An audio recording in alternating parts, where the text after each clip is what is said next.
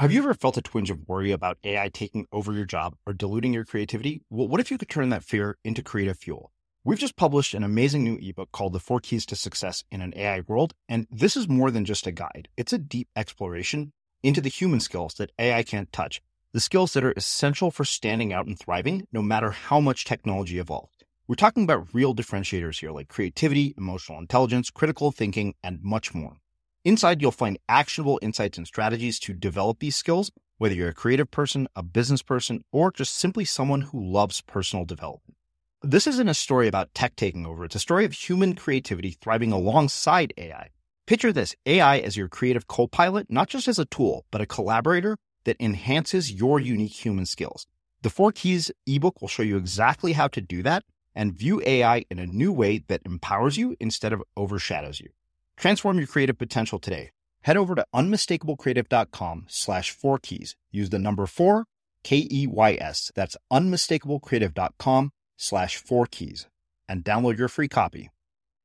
When you run away from all this pain points and then there's still pain, you got to eventually look in the mirror and realize, oh my God, it's like, it's for me, you know? And I needed to figure that out. I needed to figure that out. And I, eventually had to hit rock bottom before I asked for help. And I remember that I, I can see it vividly. That we were in this little Japanese house and I, I kept thinking I should be happy. Like I have, I even have a Japanese house squeezed down to fit on a little Japanese lot. The kids had everything and the kids were beautiful little ones. And I remember just, I couldn't get off this sofa. I just would no energy. And I started to hear myself how I barked at the kids and barked at life behind closed doors. Like everywhere else, I was a smiley, happy person. And this thing where you, you're two people. And I remember feeling so low and hearing on the news, I understand enough Japanese to understand that, oh my God, the, I'm actually entertaining this as an option. This was my only tool, Srini, is they were talking on the news about this ocean road that women who were really depressed were driving down and driving right off the road. And even some were taking their kids. And I thought, oh my God, I turned it off. I thought, this is seriously something on my mind now. I'm Srini Rao, and this is the Unmistakable Creative Podcast, where you get a window into the stories and insights of the most innovative and creative minds who've started movements, built thriving businesses, written best selling books, and created insanely interesting art. For more, check out our 500 episode archive at unmistakablecreative.com.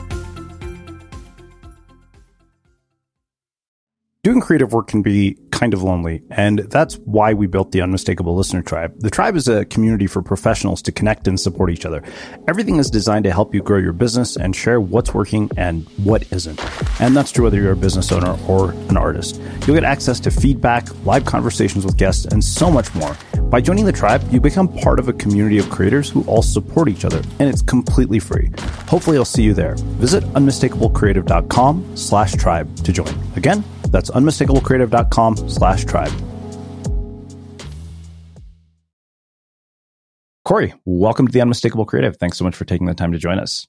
So happy to be here. Yeah, it is my pleasure to have you here. So I found out about your story uh, because you wrote in. You have uh, a book called Life in Full Colors, which we will talk about. But as you know from having been a listener, that's definitely not where we're going to start. So, um, having read the book, I wanted to start by asking you, what birth order were you, and what impact did that end up having on the direction that your life and your career and everything you've done has taken? Oh my gosh, that's such a good point because it has a really strong um, impact on the way that the trajectory of my life went. I'm number two of four four daughters in their family, or four girls, and we my dad jokes that they kept trying for the boy, and then they got a dog and didn't check she was a girl. and uh, for dad, he's a he's a big big guy, and eh, over the years, I tell you, he had to really soften up a bit with with having four girls and the and very very uh, creative, emotional, you know, uh, expressive girls in the family. So I was number two, and in the family, as happens in many families, there's stories that even get written about a family, even as you're going through the the the years and the the months together. And I think the story I took in, anyways, was that my oldest sister was the creative one. So I thought, oh dang, I kind of envied that. but I I thought, well, that's taken. And then I had the sister below me was a natural athlete, and I was kind of, you know, Sheena was good at everything. One of those people is kind of could dabble in everything, but so I was kind of, uh, and then the youngest one, she found her way with like, she's amazing still with, she's very traditionalist. She loves cooking, you know, this sort of thing, loyal to good friends. She's always putting on, um, creative ways to, she had these massive gingerbread decorating parties when we were kids growing up and even at young adults. And so she's always been creative with food. And I remember going through school and kind of being good at everything and getting through university and after one year and I even like really good. I mean, I, I was valedictorian and I didn't really have to try like that kind of thing. But I got to university and I was just thinking, oh, really? Like I, there's nothing that really floats my boat. And the only thing that kind of pulled me was that I was in general art. So there was a art design. And I thought, well, I like to push some paint around, mm. so I'll take this. And I remember thinking, oh my God, like the guy is marking me horribly. Like I thought I was okay at this.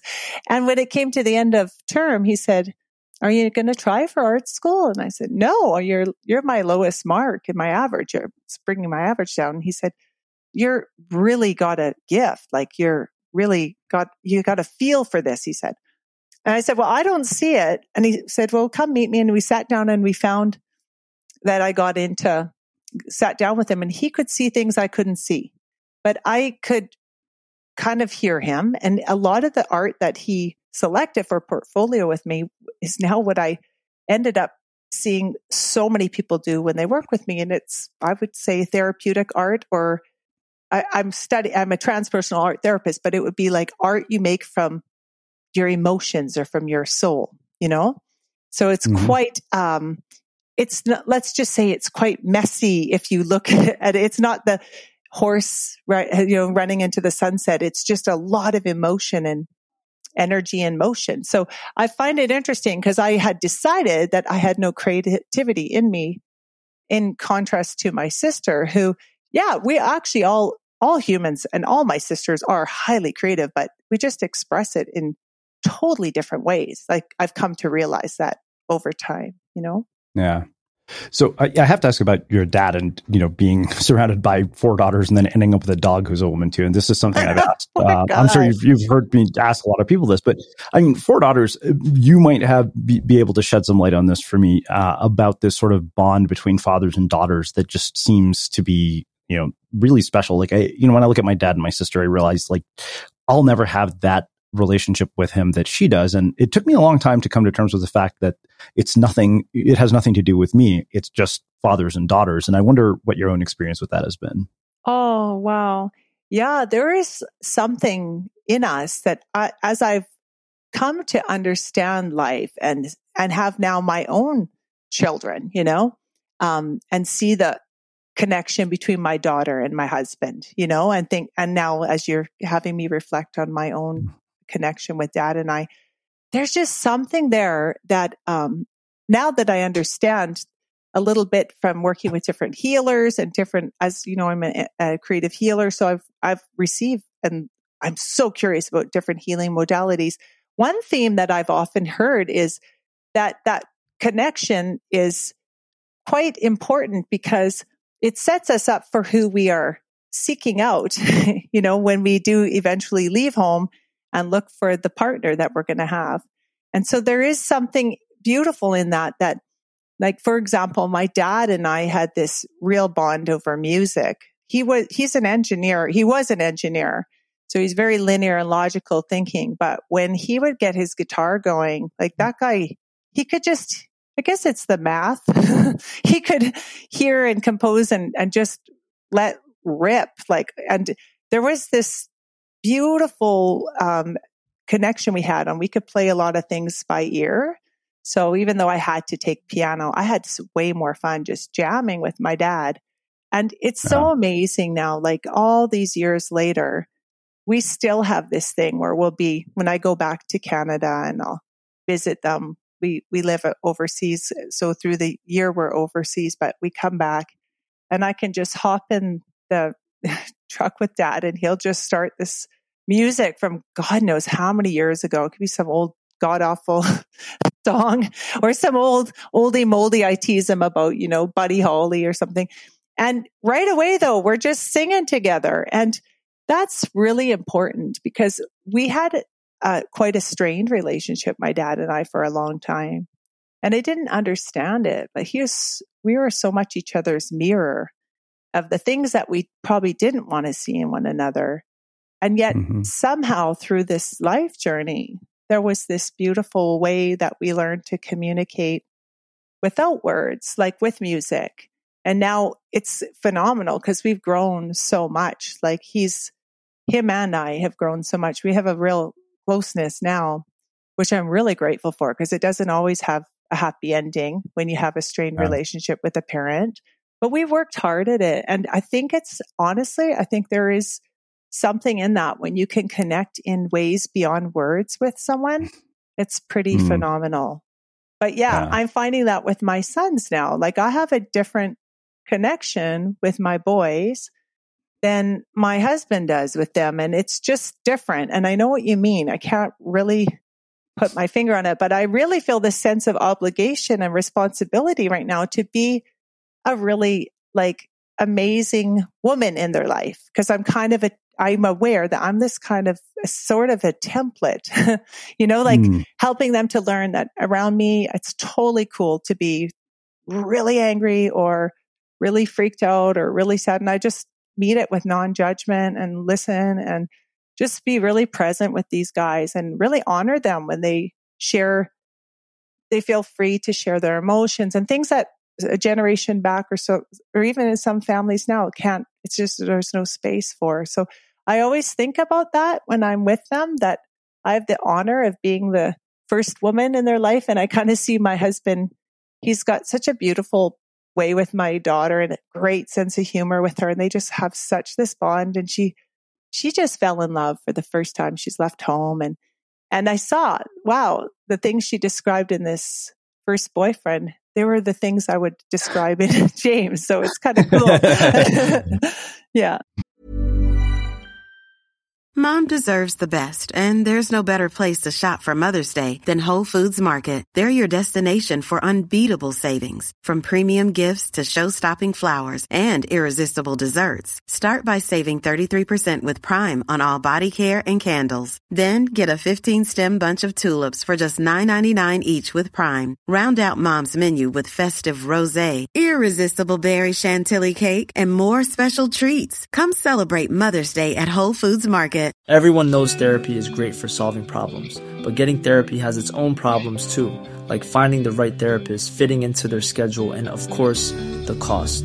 Well, BetterHelp can solve those problems. It's totally online and built around your schedule. It's surprisingly affordable too. Connect with a credentialed therapist by phone, video, or online chat, all from the comfort of your home. Visit betterhelp.com to learn more and save 10% on your first month. That's BetterHelp, H E L P. One size fits all seems like a good idea for clothes until you try them on. Same goes for healthcare. That's why United Healthcare offers flexible, budget friendly coverage for medical, vision, dental, and more. Learn more at uh1.com.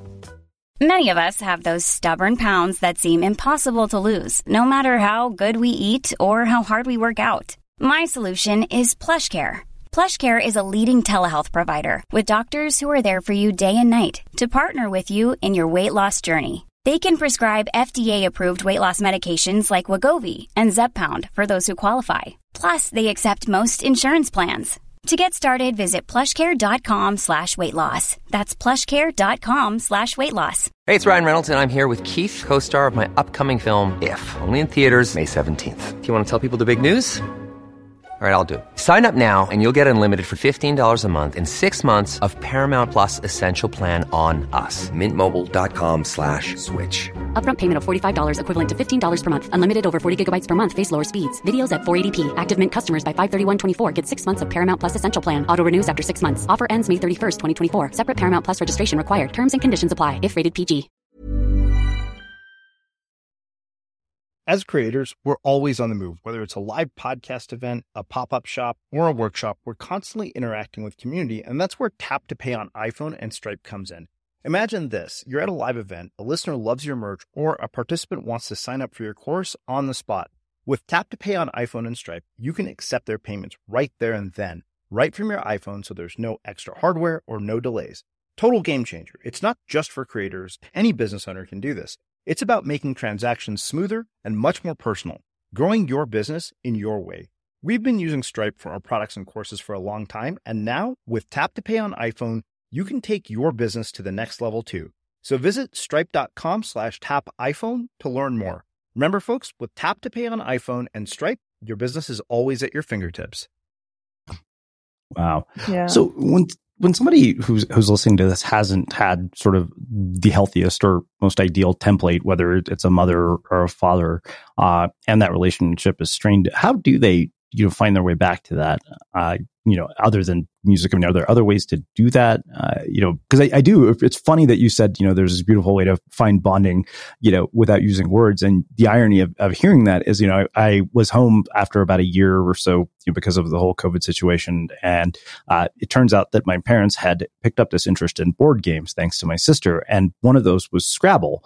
And my sister said, Yeah, you would actually be really good at this because you read so much. And it turns out that my dad was basically an avid Scrabble player who kicked our ass every single day at Scrabble. Like, we're like, we're going to beat you before we leave here. And we never did, not once. And what was cool was that it was this great sort of bonding experience. I'd found common ground with my dad on something that in a million years I was just like, oh, this is great. Like, we can sit and play Scrabble and we can talk. And it was just this really beautiful thing. Like, it was one of my, of all the, th- the memories I had from that trip, that was my, my favorite part of it. Oh, that's gorgeous. And I love it that your dad learned how to use this strategic triple square or triple score tiles. Yeah, no, trust me. Like he'll take like a three letter word and get 60 points off of it. And then you're like, all right, great, we've lost. Oh my God. That's my sister Shelly. Drives me nuts. But it, they're so good.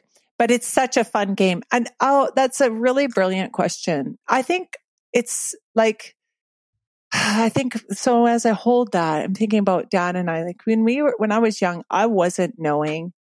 It was an intuitive thing that okay. And as a child, you so want that connection. Like I can feel in you that you wanted that connection with your dad. And I remember having a similar thing with my mom, but she was just so. As many families, they just didn't have the tools, right? Like mom was just so stressed out and didn't know how to how to connect. She was really, I mean, with four girls back then, they didn't have dishwashers or, you know, like dad was really not home much. So it was a, a, stressful time. So I remember having that longing to connect so that I think children are incredible because we seek that out. And when we find it, we lock into it. You know, it's like, okay, that works, but it doesn't change. We're still children when we're like, I'm almost 50 and I don't know, you, you went home and you're a grown adult and you felt that, oh, that joy of it wasn't just the joy of Scrabble. It was like, we're totally connecting here, you know, through play, a new mm-hmm. way, you know, without having to have talk, try to try to connect. It was just natural. And I think yeah. that we actually all have that ability as humans. But when we meet one another, we tend to bring like we bring the stories of of the last time we were together or all those times we're together and so it's really hard to create something new from that frame you know so mm. it's like you, we always hear that beginner's mind and all those things but there's wisdom in that and how do we get there though and that's why i do the work i do it's you can't get there from looking outward it's it takes more kind of inner quietening in and having the intention that I, I just want to hold a, a new space with this person. You know, like when I have someone I'm struggling with, I will do inner work around there. And uh, off, always, there's something that, that when I'm triggered by someone, there's something in there for me. There's something that it's like activating in me. So I, that's again why the ancients said these are your teachers because there's definitely within a family line. We're, we're getting downloaded like when we're little ones, you know, with all the stuff, the, the br- brilliant stuff, the beautiful mm-hmm. stuff, and also the heavy stuff too. So we don't know the difference. We're just coming in fresh. So that's yeah. actually a beautiful way to do some kind of inner evolution around it and kind of inquire. Yeah. Sounds to me like you get a combination of brilliance, beauty, and bullshit from your parents. totally, lots of bullshit in my in my experience with myself and others. But you know what's cool is like that's the stuff, right? Like that's the stuff that we. I tell people it's like the upcycle artist who takes crappy stuff or broken stuff and yeah. transforms that. I really, that's where I go for it. And I, what, which is shocking because I'm the kind of person who ran from that, like fight or flight. Corry ran, you know, for year, for decades. So it took me a while, but I'm a slow learner. But once I start mm. getting it and it works for me, then I, I buy in, you know? Yeah. Yeah. Well, it's it's why I joke that I think all of my writing is an attempt to have a conversation with my mom that she'll never be able to have with me in person. Amen. I totally hear you. And how gorgeous. Like this is the cr- amazing thing. It's like we have reams of uh, stuff creatively flow from us if we can um, just allow ourselves not to get t- stuck on the pain points or st- you know and start to start to widen our understanding that okay they lot that most of the stuff is really unconscious by them. They were downloaded too you know? And mm. even worse like they didn't have oprah. They didn't have like, i remember mom saying we didn't have oprah. I laughed at her but then i thought i said what did you guys have? Like what was the beginning? I'm curious you know? And she said i remember there was a guy on and Sheena, you and I both grew up in Edmonton. Maybe you remember this, this radio station, C, CFCW, or was it CFRN? Well, one of these kind of AM radios, you know? And she said, the first awareness I had about, you know, kind of something a bit more conscious about parenting was uh, through nutrition. That's where the first started for it was just straight through, like when you think body, mind, spirit, it was started right at body, you know? Don't have two liters of Coke on the table at breakfast. That's bad for you. like I just think, wow, you know? So when yeah. she shared that, it kind of, again, the heart opens with more empathy because you think, wow, like, absolutely. Yeah. Yeah. I think that, you know, I, eh, when I, even when I'm writing my books and, and talk about the things that I do here and, you know, eh, think about the, the advice that my parents gave me, I always have to remember it's based on context. You know, they grew up in, a situation where their outcomes in life were binary because they came from India. It was either poverty or security. So yeah. no wonder they encouraged us to pursue security. It makes complete sense. And yes. I, I, think it, it took me a long time to to actually acknowledge the validity of what they were saying. Hmm. It's so true. And that takes some growing up and getting space yeah. from it too, right? Don't you find yeah. like the further we, like the, as we got space and then we live some life, we start to realize, wow, oh, this is what they're trying to do. And the similitude in our stories, you know, though my, your parents are first generation immigrants, my parents came through as children of um, immigrants who came over and really that still ran through their line that survival mode and yeah like you you think very logical when i said i'm going to go into art school my engineer mm-hmm. dad was devastated right like who why what wait what are you talking about and i internalized so much of that i didn't realize i ate it all up so i was never secure when i i never felt confident in that journey you know because yeah. i just thought well this is just doomed but it's all I like to do, you know? So it was a, it's funny as I got space from it though and saw so many ways to utilize that creativity and moved on and matured a bit. Then it started to make sense. Oh, dad was just concerned. Like he wanted to make sure I thrive, you know? Yeah. Yeah. So before we get into the book, I want to ask you one more uh, question uh, about family, just out of more curiosity. Uh, having only grown up with one sibling, I always wonder what it's like to have multiples. Uh, which of your sisters are you closest to, and why?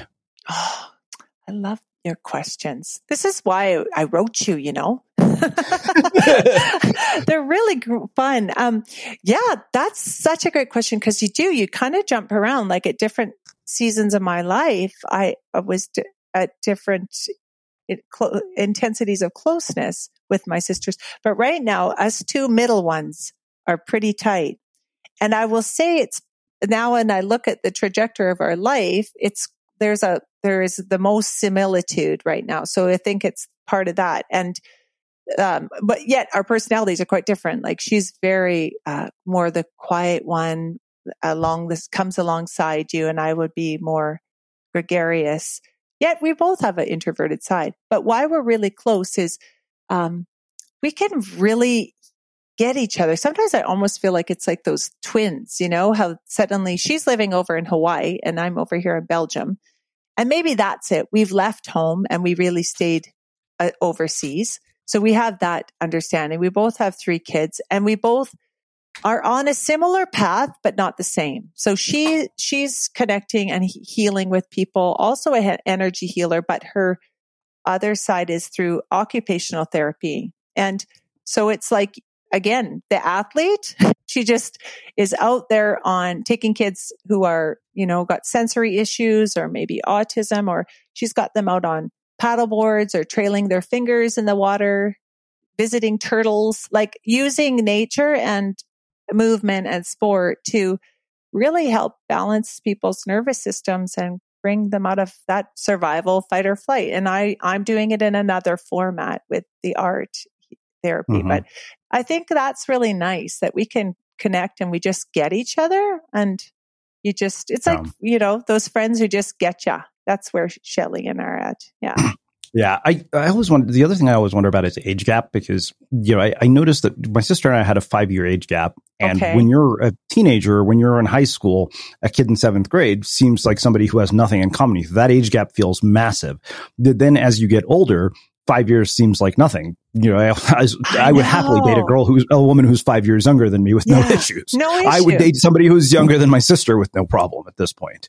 Isn't that true? I know that's it. it it's suddenly that gap just doesn't matter anymore, and it's just that do we resonate? Do we get each other? And so, yeah, I I find that, and that's really cool about sisterhood for that. Like I think about what you just said.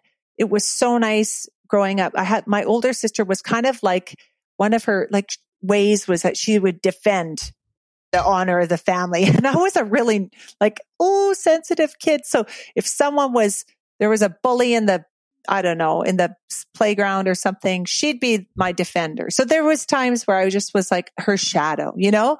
So it is, I, I should celebrate the gift that there's, there was so many different moments where I could bond differently with my sisters and um, have different closeness through throughout our journey together. And that still might change again, right? So right now, Shelly and I are both have three teenagers and all these things in common, right? Living overseas, but who knows what will happen next. But uh, you're right. Over time, that age gap starts to not matter so much. Yeah. Well, so what has been the trajectory of your life and career that has led you to doing the work that you do and to writing this book? I mean, I know that you lived all over the world. So, I mean, how did you get here? Yeah. How did I get here? Yeah, I guess it was now that I look back on it and look like this living all over the world. And I've already mentioned a few times that my thing, my, my way of handling um, stuff in life that was heavy. It was just light. Get out of there.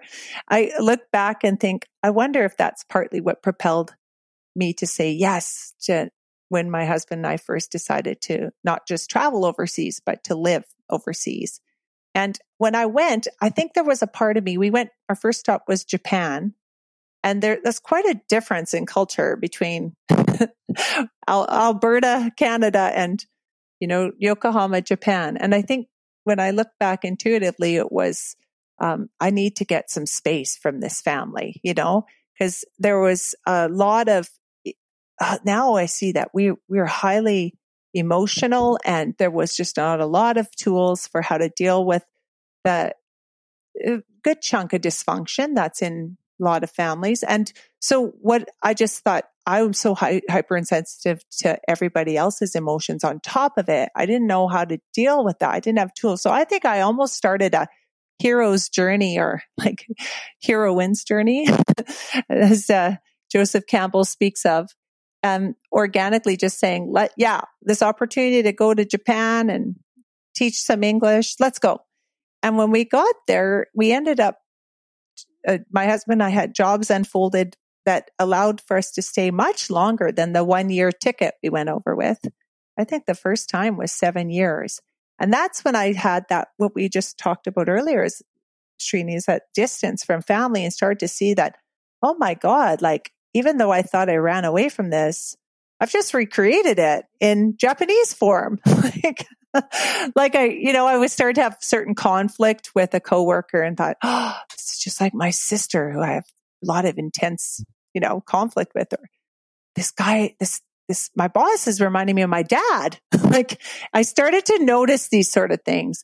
And, um, bit by bit, I, I just got really down. Like I started to actually go through anxiety and panic attacks and eventually started having children over there. And, and that spiraled me into depressions because I thought, wait a minute, if I don't sort this one out, I'm just putting this all on them to recreate that I really, I was in a low, really low play, point, like this, the hell that I'm going through.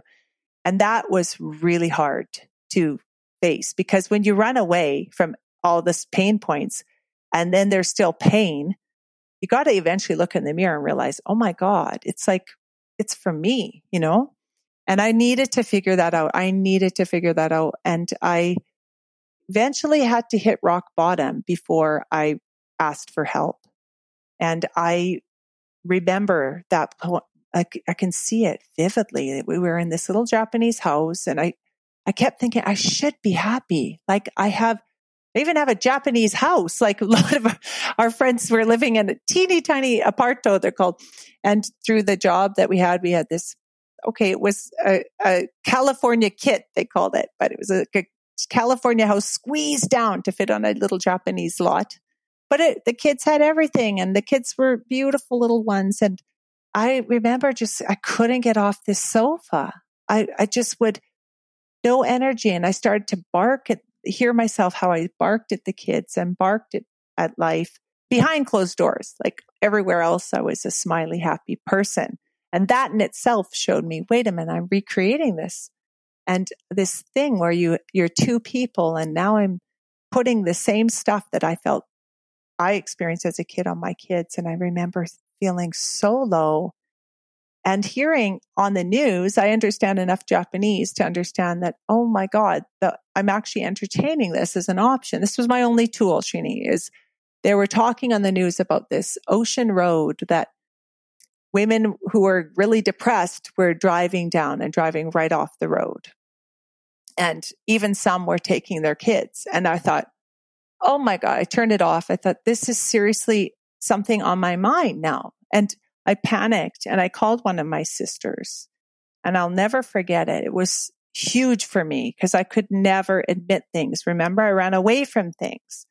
I remember telling her, Oh, I am really struggling. Like, I'm terrified. Like, this is my only tool. And she just said, You got to stop. Like, you got to stop running around. I was running around helping people. I was on committees, like really trying to convince myself I was okay by overdoing life and overgiving to everyone else except me.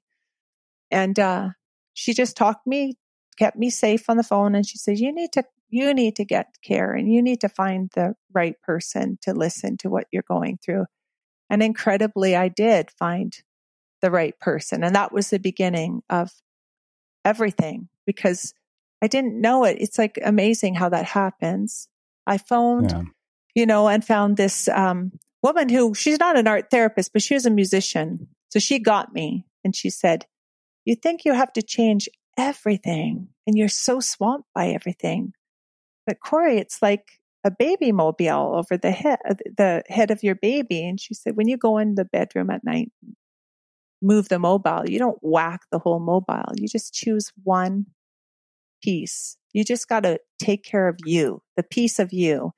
And then everything else, else will start a upward trajectory.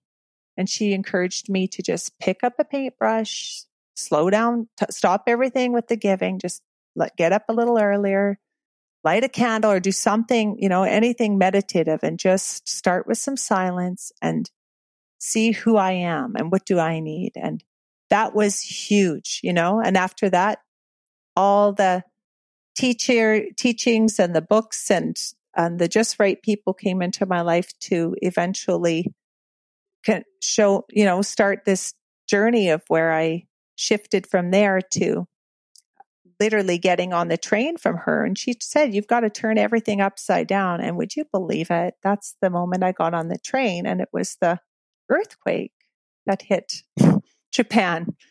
And i had a pretty powerful moment in that earthquake because it just was to me a mirror of my life. It was like everything was shaking and quaking. We were trapped underground for a few hours in the train and and I just thought this is horrible, but there was finally within me I accessed this incredible quiet that she was only just talking about in her office, but I had no idea what she was talking about. And then I accessed it and I oh. realized, oh my God, there's so much more to each person than on the outer world. And that started me making a promise to the universe that if I get out of here, I've always thought about learning art therapy. I'm going to, I'm going to do it. And I'm, I'm going to go up and help people with it. I didn't even have training. I just had this knowing, you know, and that's what happened.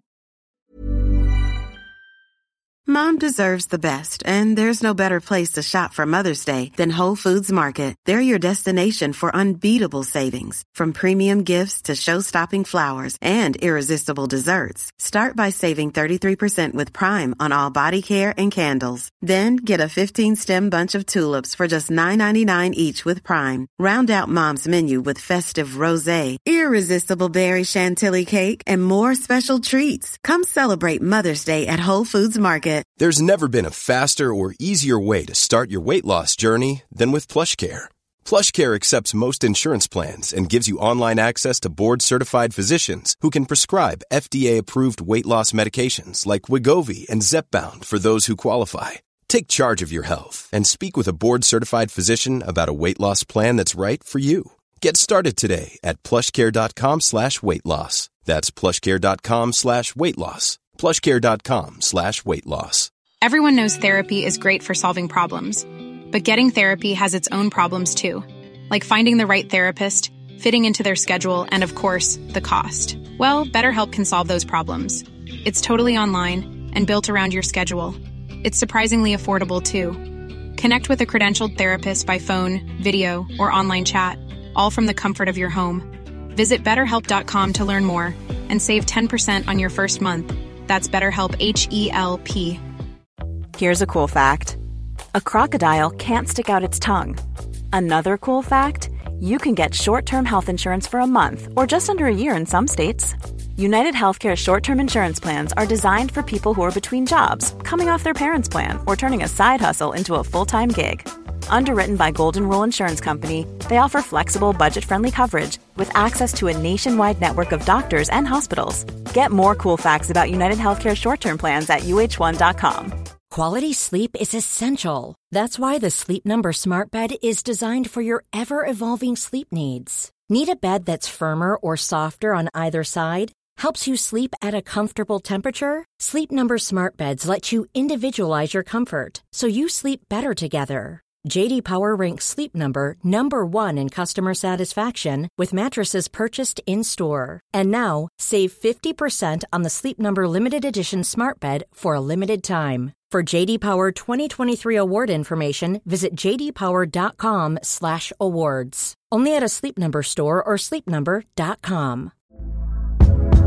Hey there, it's Michele Norris. I'm host of a podcast called Your Mama's Kitchen. When I travel, I'm usually looking for a way to find a taste of home when I'm not at home. And one of the things I love to do when I am at home is entertain. And Airbnb allows me to do that. When I was in California recently, I rented a house that had a great kitchen. And when we were sitting around the table, we we're all thinking, we're in someone else's house. Someone could be in all of our homes as well. If you have a home, but you're not always at home, you have an Airbnb. Your home might be worth more than you think. Find out how much at airbnb.com/slash host. Yeah. Mm, wow. So I one of the things I wonder about is how dealing with personal challenges differs across cultures, particularly because you've been exposed to so many. Like in Indian culture, we don't talk about this stuff. We sweep a lot of mental health issues under the rug. Nobody will openly admit that they see a therapist. You know, I yeah. for a long time was taught, taught that therapy was for crazy people until I found myself, you know, in a therapist's office and wondered why I hadn't started doing this sooner. Uh, but in a place like Japan, I wonder what is uh, how is it different from here when people are dealing with personal challenges like Western versus Eastern culture? Yeah, that's such a brilliant question. And I totally hear you. I mean, look at me. I had to get so low before I even called someone. I knew I had trouble. And people, even in art school, my profs were like, you'll study art therapy one day, the way you feel people's energy and see people in their paint. And I remember that they have the same thought as you. all the therapists I know are messed up. Like, like I had some story about that, right? And I, as though I knew a bunch, but I did have a neighbor who was, and I was like, oh, she's weird. I, I just had ma- judged so much. So yeah, it was powerful that when I did start studying art therapy, when I got into um, the training, I was living in Japan. And so all my practicums were there. And I was curious about that because for sure they're very, I mean, it's very closed and you don't display your emotions and all of these things. But I noticed, and uh, my professor said this to me. She said, whoever you are working with, it's because, again, like I talked about that mirroring, there's something in there that you're still working or learning too. So be humble about it. Be aware that it's a reciprocal energy exchange. I was grateful she did that. So you know how I told you I was always so good at kind of hiding or running away or being kind of shy about things. I think it was by a big design, divine design, that I started this in Japan, so that when it came time to find to run, you know, one on ones or group sessions, or it, I started in a preschool actually, and then what happened was the children were having such powerful transformation that it just organically happened that some mothers said, Could you do a workshop for us? And the mother who asked me was actually Japanese, but she had uh, lived in Canada for many years. So she, she did say that that helped her because she had experienced that cross cultural living.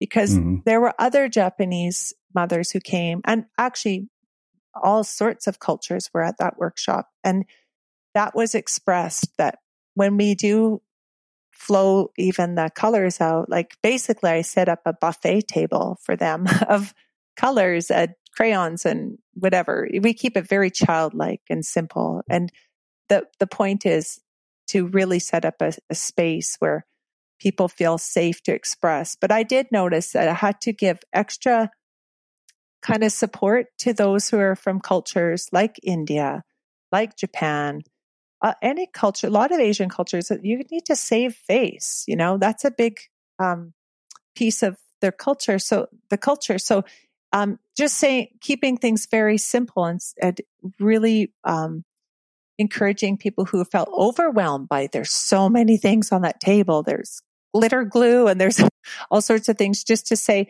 listen, if it helps, why don't you do like one color that really lights you up? And just keep it all monochromatic or just you can choose from these five colors, you know, almost like we would do a child who's feeling overwhelmed with, oh, I don't know how to, what, what to do with all these. Okay. Why don't you just start with this toy, you know, play with these toys over here. Some kids get overwhelmed. And, the, but yet interestingly, that there was a few Japanese women who from that first workshop said, wow, like there's so much inside of us that culturally we've never had an experience like this. Like we can't express this. And i think it helped that i was from another culture a culture that mm. you know they they knew that they were safe with me to express. And that was really an honor. I was so i'd lived in japan long enough to know what an honor that was to say to them okay let you create the group. So of course they created the group with people who they felt safe with. So already there's that safety we have to feel safe mm. to flow out our emotions and our own you know, colors and, and our own feelings and talk about our stories behind them. And it was gorgeous. There was only three of them and we would meet once a week. And seriously, by only even three or four weeks in, there was no difference. They were so liberated to be able to speak about things that they could never, like you said, they would still never be able to speak to their mom or sibling with, right?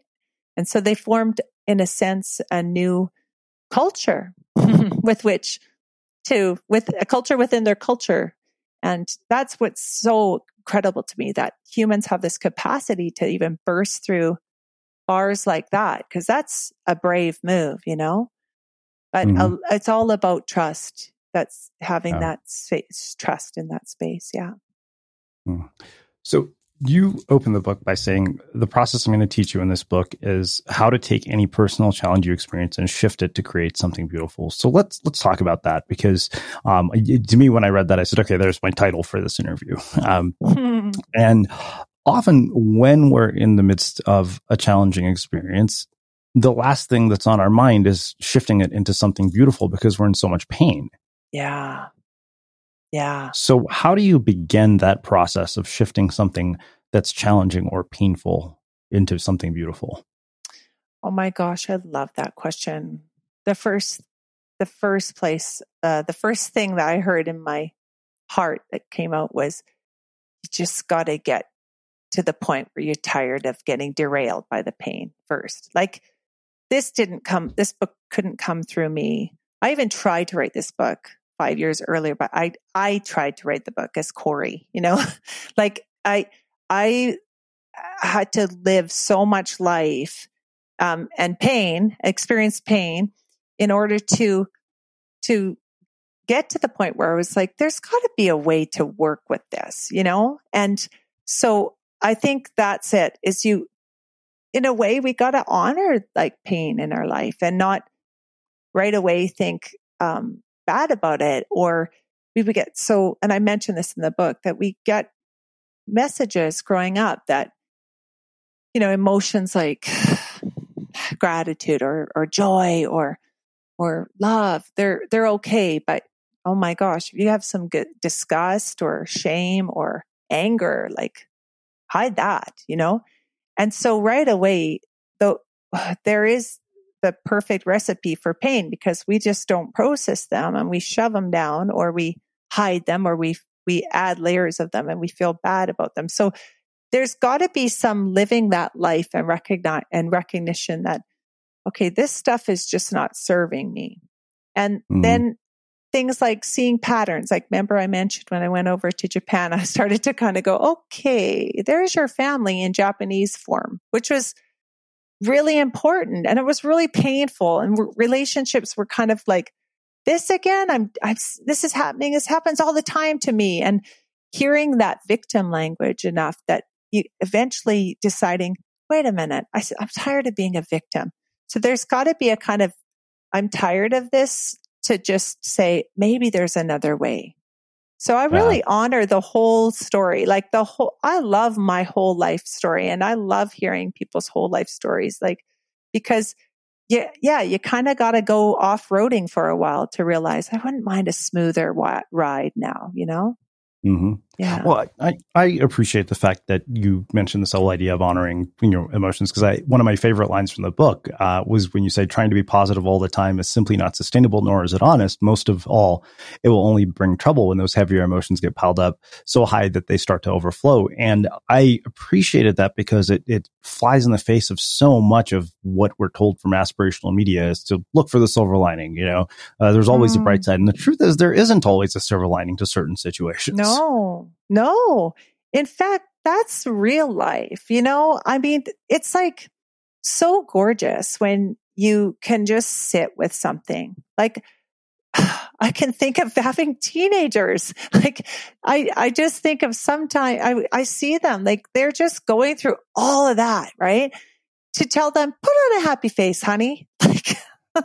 Oh my God. Like, do you remember that angst? And, and now we can look at brain scans. Like, there's no difference between a toddler's brain scan and a teenager's brain scan. And then a person who's really struggling with like severe, like, well, back in the day, we'd lock them up hmm. because their brains are developing at like crazy rates. And it's just, you can feel, they say, I feel like I'm going crazy. So I, I used to hate that when people would say, Oh, just smile or you, you're mm. not mad. It's like, but I am. You should see how mad I am. and you know, that's one of the most brilliant memories I have is when I was first starting, when I had a physical studio. And I remember a woman who came in, she was enraged and she had every reason to be. There were some circumstances in her story that were like, I was enraged listening to it. And she just tore, uh, so she just tore into her creative flow like I, in a, in a beautiful, but like powerful way. Just knowing she'd worked with me enough, she just said, I need this brush and I need a bucket of black paint. And she just painted a wall, like a, a way that I've never seen someone move, you know, like, and that's what we're doing with this sort of, we're not like, we're moving heavy trapped emotion out. And I just honor that. But there's no way I could let her, uh, uh like, welcome her or witness that or make her feel okay with that if I wasn't comfortable with anger or rage, you know? And my God, that's where it's as humans, we need to be so real about this because there's great creative power in that.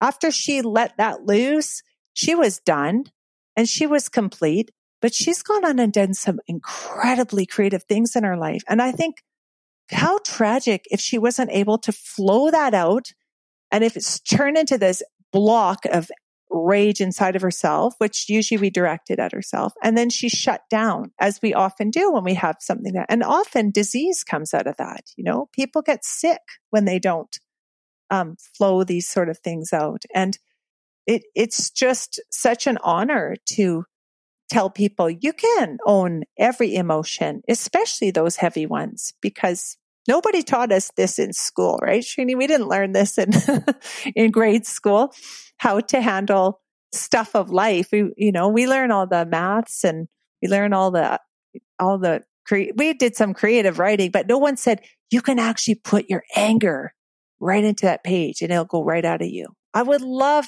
everyone to know this, that it's okay and not judge themselves for it or think that they're not a, a positive person. To me, that's the most positive step anyone could take for their whole health. Mm. So there's something you say uh, where you say less explored and often not integrated is our feeling mind, which is unpredictable, heart based, imaginal, and a seeker of inner truth. Because it's so opposite to our logical thinking mind, it's often disregarded and seen as too chaotic and unreliable to give any serious attention to.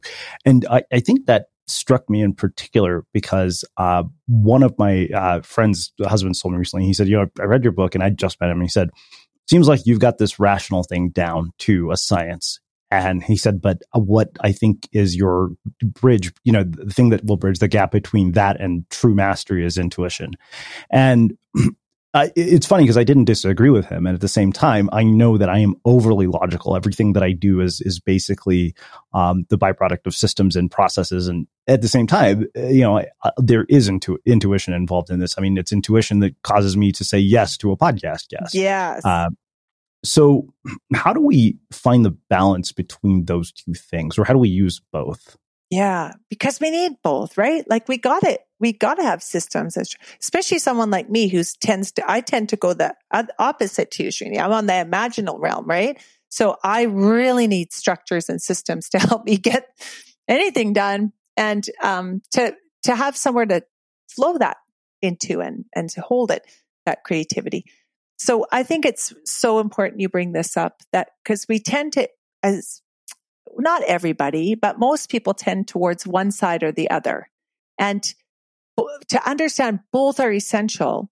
And there is actually a little exercise I have in that book where you can kind of map it and get a, or like, you know, just do a free write and get a sense of where, where do I tend to um, allow for that chaotic wonder and just going impulsively and where in my life am I more a structured person and need to organize and and what's I've what I've noticed is sometimes I do a little check in over time and I see that oh yeah I'm evolving that part of me. Like I tend to be the one who's kind of running the systems in in our travel as a family or what have you. And I used to just like think, oh my God, that's just something I can't do. All these timings and these.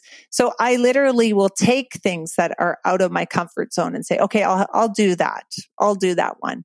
So we can start by kind of assessing where we're at and going into a bit of like observing ourselves and how we yeah, I really didn't realize how little structure I had when I first was starting learning about the feeling mind and the thinking mind. But then it made sense because I think, oh, it can be so frustrating to people because I'm showing up eh, around 10 o'clock, you know, like not at, depending on the culture in Japan, that's lethal. Like you, you got to be on time, man. The trains are like to the minute. So I had, I giggled that look at, I threw myself into a culture that taught me structure is important too, core. But then at what happened too, though, was I was so shut down on my feeling mind that I wasn't at all integrated. And when you get the two going, it's like a hum. It's like, wow, that's the motor rolling because, and you just said that. Yeah, I believe you must have, you are, have your, a good chunk of your intuition going from what I feel and and sense from listening to you and just being with you right now because your questions you're kind of like i want to feel into this. Like any that would be really neat for you to break it down too for yourself and just kind of say yeah where do i feel like i go into that just curious childlike self? And where do i feel like i have to be more say okay we got to do xyz now by this time you know? And be and then if you sense that you know i want to be a bit more playful and a little bit more intuitive. Maybe I can try doing, you know, th- this sort of project all more from a, a flow state of just not overly planning, just have a, I say in workshops, have a loosely held plan, but then let that thinking mind rest because generally we use that thinking mind way too much in the Western world anyways and just tell it, I love you, but just sit over there. like I'll literally tell it, take that seat over there. The next little while, I'm just five years old and I'll, I'll just even tell people in workshop, I'm just going to squish you down. Imagine I have a magic wand. You're five now. Just see what happens. And incredible things will happen when we allow that childlike part of us out. But we just have to feel comfortable and give ourselves the space to do it. Yeah. Well, speaking of space, I think that that's where I, I want to wrap this up. Um, you know, you say that each of us needs spaces of solitude in our loud and busy world, and nothing lasting will shift within you unless you do something new and form gaps of gorgeous quiet in your day, structured especially for you.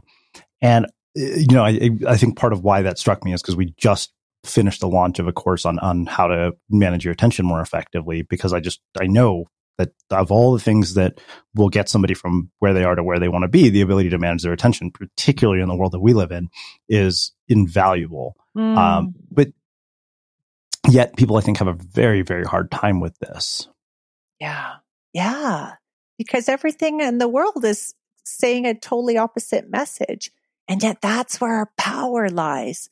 Look at me. I had to get like manhandled. I feel like the universe had to manhandle me and stick me in an earthquake to experience that inner silence. Like I had just been to a beautiful, you know, therapist before trying to tell me about it. And I, it's one thing to be told about it, but it's, it's another thing to actually access it. And I would say if you're, if you're listening and you're thinking, yeah, yeah, I know I got to meditate or I got to have quiet. It doesn't have to be a big deal. Like, and uh, that's partly why I love kind of inviting people to be a kid and just doodling again. It can be that easy that you just pick up a pen and just, it, you can have a moving uh, meditation going on of quiet, or you could just be staring out the window and watching leaves moving, or, you know, but just whatever floats your boat. Like ask, even ask yourself, what would it look like? If we pose a question, that, that thinking mind loves to look for an answer, answer like a heat seeking missile. So you can just put it an intention that what would it look like for me to carve some of that gorgeous quiet out for me? And it's not the same for everybody. And for some people, like my son just started riding his bike to school through the forest.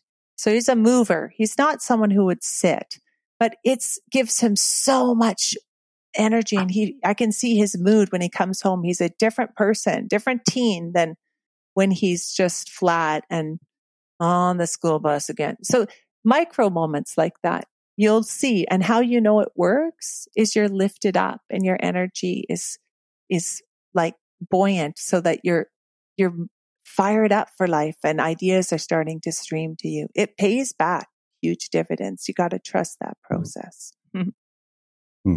Wow. Wow. Um, well, I have absolutely loved talking to you. And I have one final question for you, which I know you've heard me ask. What do you think it is that makes somebody or something unmistakable? Yeah. And it's back to what we were just kind of referring to. I I see visually, Srini, when you ask me questions, I see pops of images come through. And that's how I, I right away, I just saw a hand on a heart. And I think that's it. Like each one of us has this heart full of incredible intelligence and creativity that is just waiting to be mined and accessed. And I'm so grateful you guys have created that program, by the way. Um, it's so important because now, if ever, we, we really, we become uh, unmistakable when we recognize that preciousness that we are and the unique expression of life that we are. And how do we access that?